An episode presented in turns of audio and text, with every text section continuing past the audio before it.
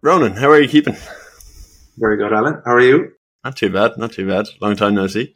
I know, I know. Good to see you. Um, so what uh, what have you been up to the last few weeks and months? Uh, last few weeks and months have been work-wise. Um, so working in the prison once a week in Mountjoy Prison, uh, running self-development programs. I run a program called the Circle. Um, so that takes up one day a week, and then apart from that, working with sports and corporate teams. Mm. So, um, building, uh, working as a team performance coach, Yeah, which I'm sure you can get into. yeah. So I suppose touch on that briefly. The how would you describe your your work in say a sentence and two sentences? Mm, oh, it's very hard. I, I've been I've been doing this work for a few years now, and it's the quest is to actually distill it down to a word or a sentence. It's Mm. I'm still still working on it, but um, essentially, I help teams work better together. Um, there's many different performance coaches and different specialists and practitioners that work with teams, but my area would be built around uh, building connection. So building interpersonal connection amongst teammates for the team to build a connection with their shared purpose and uh, yeah, creating that like healthy environment where they can all operate as best possible. That was not Yeah. one sentence, but I tried. just over, just over. And I suppose you, you mentioned there sport, and I know you have a history of sport, and I'm curious about the sort of the intersection between sport and your career. So, like, how how has your background in sport influenced that um, idea of connection and high performance? I suppose. Yeah. Um, so yeah, for, for people who are listening, my background in sport would have been since I was around four or five playing hurling and football and soccer. But like as the years went on, I focused on hurling and um, I was lucky enough to play for my club, Bishopstown in Cork, and played for Cork as well, all the way up from underage to senior. Um, didn't have much time playing senior, but definitely, uh, I suppose I had enough time playing hurling to actually understand what a healthy environment looks like and feels like and sounds like, and also what unhealthy environments feel like. Uh, also, so um, how has it impacted me in my path? Like, definitely, I've always really enjoyed group dynamics. I've really enjoyed and been fascinated by how people show up in groups, including Mm. myself. Um, when people engage, when people disengage, when people are inspired, when they're not inspired, um, when it feels right and when it doesn't feel right. So it's um, that's always, I suppose, playing hurling gave me that insight, being being involved in different teams. Um, also, like, hmm, I'm competitive. I like I like uh, getting the most out of myself and helping people get the most out of themselves. So that's definitely transferred into my work. Yeah, and like I, I suppose leaning on from that, how did the um how did that um quest to help people get the best out of themselves? How did that um turn into a career, and what was the sort of the, the path there? Um, yeah, so I was working in, I qualified in business after uh, in college, and I felt like I was going down the wrong path. Didn't know Mm. how to get off that path. Um, I was really lucky that a friend of mine, like I was completely lost. By the way, I was completely lost. Like, and I was like, where am I going? Like, you know, quite in some ways, just like losing a bit of hope that I could actually find the right path again. Um, because I was sort of mid twenties, like is it? exactly yeah, probably like Yeah. 23 to 25, 26. Yeah. And, uh, like, in, uh, like, it's all relative. I was very lucky to have an education, but I also was like, I really feel I want to use my skills. And I didn't think I was. So I was invited by a friend up to the opening of the SOAR Foundation, um, in Dublin. So I got the bus from Cork up to Dublin and I went along to this opening of a youth charity called SOAR. And they were just opening their doors and they were looking for new facilitators to run uh, emotional intelligence workshops with teenagers. And it was completely not my area. I didn't have a psychology background, but I said, you know, I'll come along and participate. Long story short, I took part in a two hour conversation where I was a participant and it was very meaningful. And quite profound, to be honest. It really blew my mind that night, and I left almost dizzy, uh, thinking, mm. "What the hell was I just a part of there?" I'd never experienced that level of vulnerability or realness with a group of strangers in my life. So uh, I said, look, whatever happened there, I want to be part of this. So I quit my job in Cork and I started studying psychology at night in Dublin. And at the same time, I started working voluntarily for SOAR and just started learning how to facilitate, learning about the craft of how to build psychological safety and you know, help people explore their inner worlds and understand each other better. And I never had like a dream of, you know, helping people unlock their potential. Like when I was growing up, it mm. wasn't, it was actually like when I just experienced what can occur in a room. Then I was like, you know what? This is a meaningful day's work here. And, yeah. you know, if you can leave like a, a little imprint on somebody's day, it's like that's, that's priceless for me, in my opinion. Yeah, and like I, I think no, like personally, and I suppose uh, everyone listening has has maybe not had uh, experience as profound as that, but has been in a situation where someone has been vulnerable with them, and or maybe a group situation. And I don't think there's anything as meaningful and as powerful as that. Um, hmm. What? Why do you think? And sort of in your in your career, where have you seen the power of vulnerability and that sort of people taking that risk, interpersonal risk? Yeah. Um, oh, like I've seen it time and time and time again in this work. Um, so working with teenagers for eight years in schools, um, traveling around the country, going into transition years, uh, including your your class. We just discovered before this call. Um, and, you know, look, we could talk all day about this, but in, in, in summary for me, I think day to day when we interact with people in our groups or environments, be it work, be it your sports team, be it your class in school, we tend to hover at surface level of conversation. Um, and sometimes if I ask teenagers what's the surface level conversation that you'd usually have day to day, and they'll say, we talk about memes, we talk about, mm. we talk about social media, we talk about nights out, we talk about relationships, we talk about slagging each other. And that's all fine. Completely. I've been there and it's normal. like, but, um, there's a whole if you picture an iceberg and above the surface level, like beneath the surface level, there's a whole vast ocean of depth and mm. within every person. And like within that depth, there's wisdom, there's knowledge, there's life experience, there's family experience, there's cultural experience. There's all these dif- different pieces of gold that when they remain underneath the surface, they can actually go to waste. Mm. And, uh, you know, I suppose an example would be, you know, there was a school that I did a workshop with down in Kilkenny around five years ago. There was 80 teenagers in the room, a lot of bullying going on, a lot of tension, people very nervous to be themselves. And to be honest, it wasn't a nice environment for people to come into every day.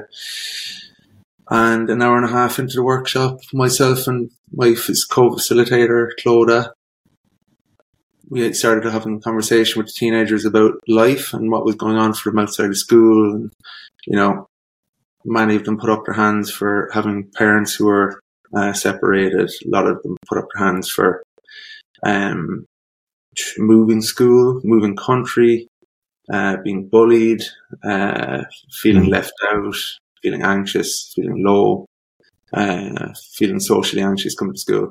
Now it's not as blunt as that when it happens in the conversation. It's just, but these were the themes that were coming out, and like, yeah.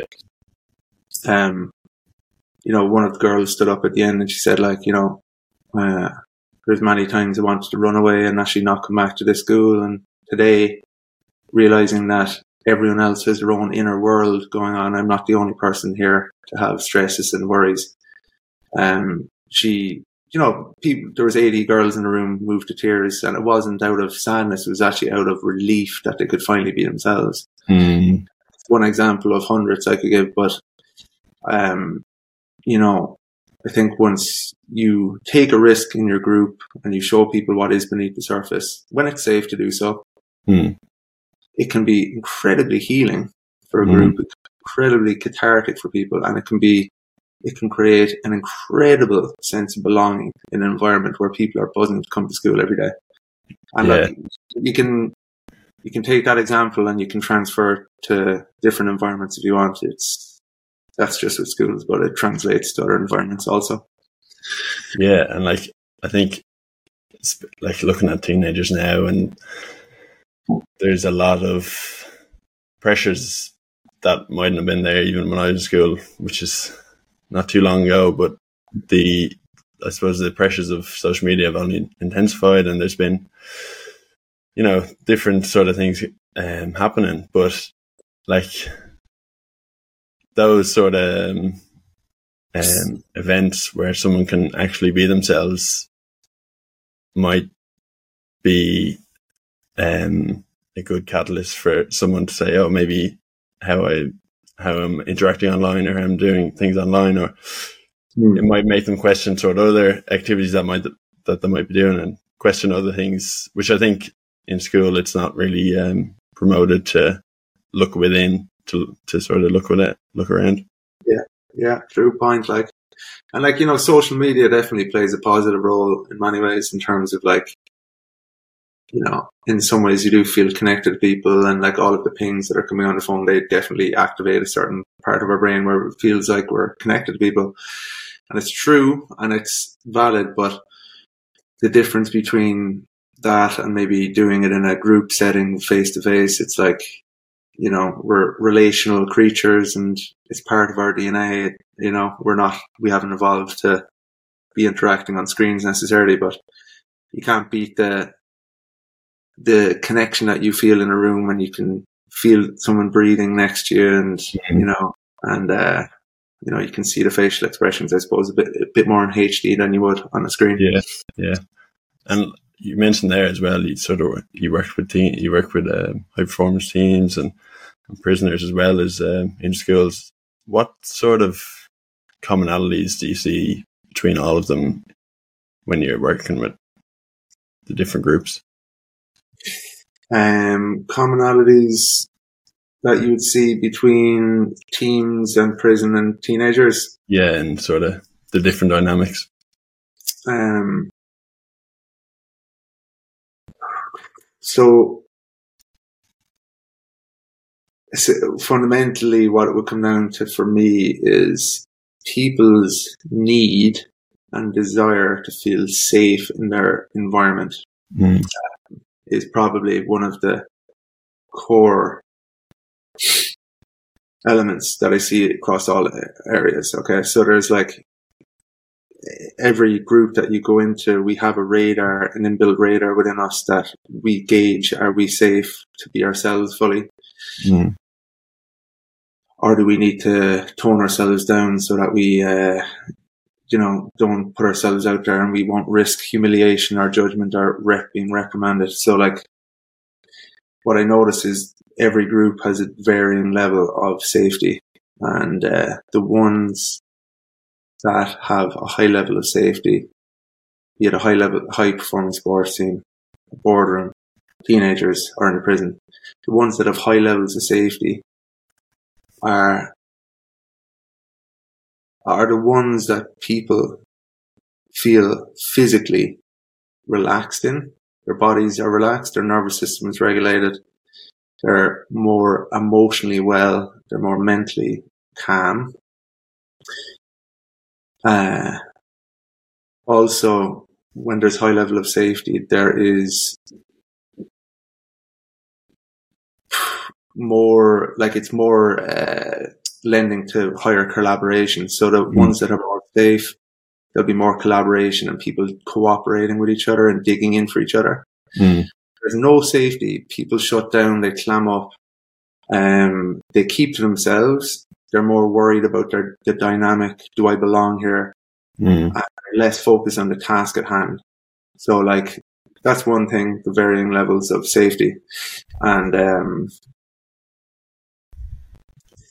yeah, like I suppose it's it's mad because like I, I worked with like some you know top athletes that I've watched on TV for years and maybe thought like wow they're like superhuman. Then I've you know met some criminals in, in prison, people who are locked mm. up and and the thing that struck me is like that no matter who you are, what age you are, what you've experienced, what your area is, is that like we all have a young younger part of us inside of us. Like uh, some people call it an inner child, but you know, I just call it the younger self. Mm. And like, you know, that younger part of us wants to feel connected and wants to feel relaxed and wants to feel, you know, safe again. Yeah. Um, you know, and we can wrap these different layers of personalities around or layers of personality and protection around us sometimes. Um, but like in these workshops, when you peel back the layers time and time again, you can just see that younger self that really just wants to feel loved and connected. That's yeah, like a common strand all the time. And I suppose that's that's the, the great equalizer of, of being human. It is when you go back, we, we just do want to be connected and yeah. be part of the tribe. Um, yeah. And no matter how advanced the society might come become or um, how advanced we might feel or seem. Um, that is the, the core of what it is to be human. It is indeed. It is and indeed. So I suppose how, and I, I think this is really, um, really relevant for, for the 15 minute coffee idea, but how could I or how could anyone create that safe space within, say, over a coffee, within um, just a day to day situation or dynamic?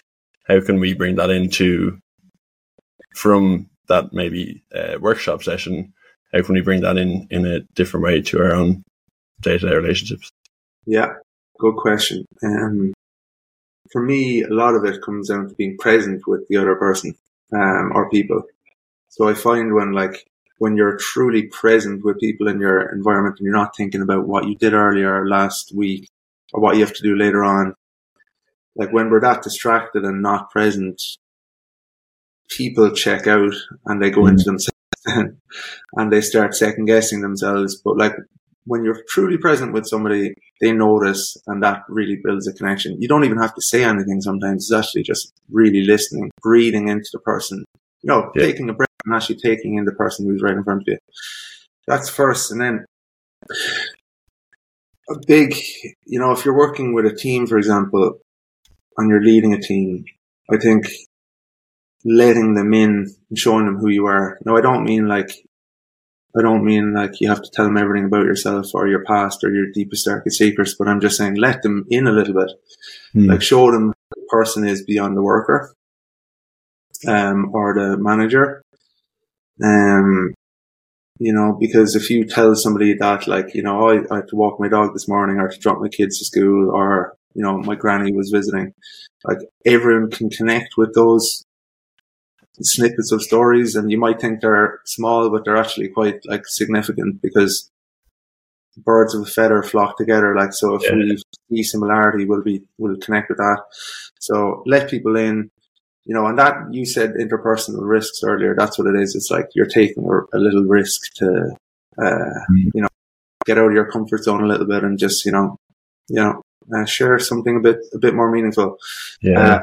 Uh, letting people know what your intentions are. So if you're telling people that they, you, you want them to do a project or, uh, there's a new, uh, task that you're giving your team, instead of just lumping it to them and saying, here, look, that's, that's for you to do you know, really let them know why you're giving them this body of work, uh, why it would, uh, why it would do well for the organization, why, how it will benefit them. Because like, when people don't understand what your intention is, they can make up their own stories. So I think it's, uh, let people know what your intention is and, uh, that will dispel any, uh, maljudgment, I suppose. Yeah, yeah. I suppose it, it comes back to communicating your your your true intentions, communicating yourself, and mm. the saying of like the biggest myth about communication is that it even happens in the first place, and so much can be said without even saying anything or without saying it directly. It's just small things like that which seem simple but make a big difference. Exactly, man. Exactly. Um, yeah. Yeah. Yeah. Um, so I suppose that's that's. Uh, I'll let you go on it. I think we're we're hitting the fifty minute mark, so uh, I don't want to hold you too long. Yeah, perfect.